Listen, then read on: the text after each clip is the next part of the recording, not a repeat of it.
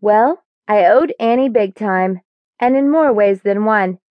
The girl was my absolute best friend, and she'd helped me out of jam after jam, including my most recent when she convinced a police officer that I was indeed 21 and therefore perfectly entitled to be drunk as fuck in the passenger seat while she was completely sober and driving. So when she called me up and said her old boyfriend was coming into town before he left for Europe and she needed a favor, I said yes before she even told me what it was. When she told me, I wanted to refuse. But how the hell could I?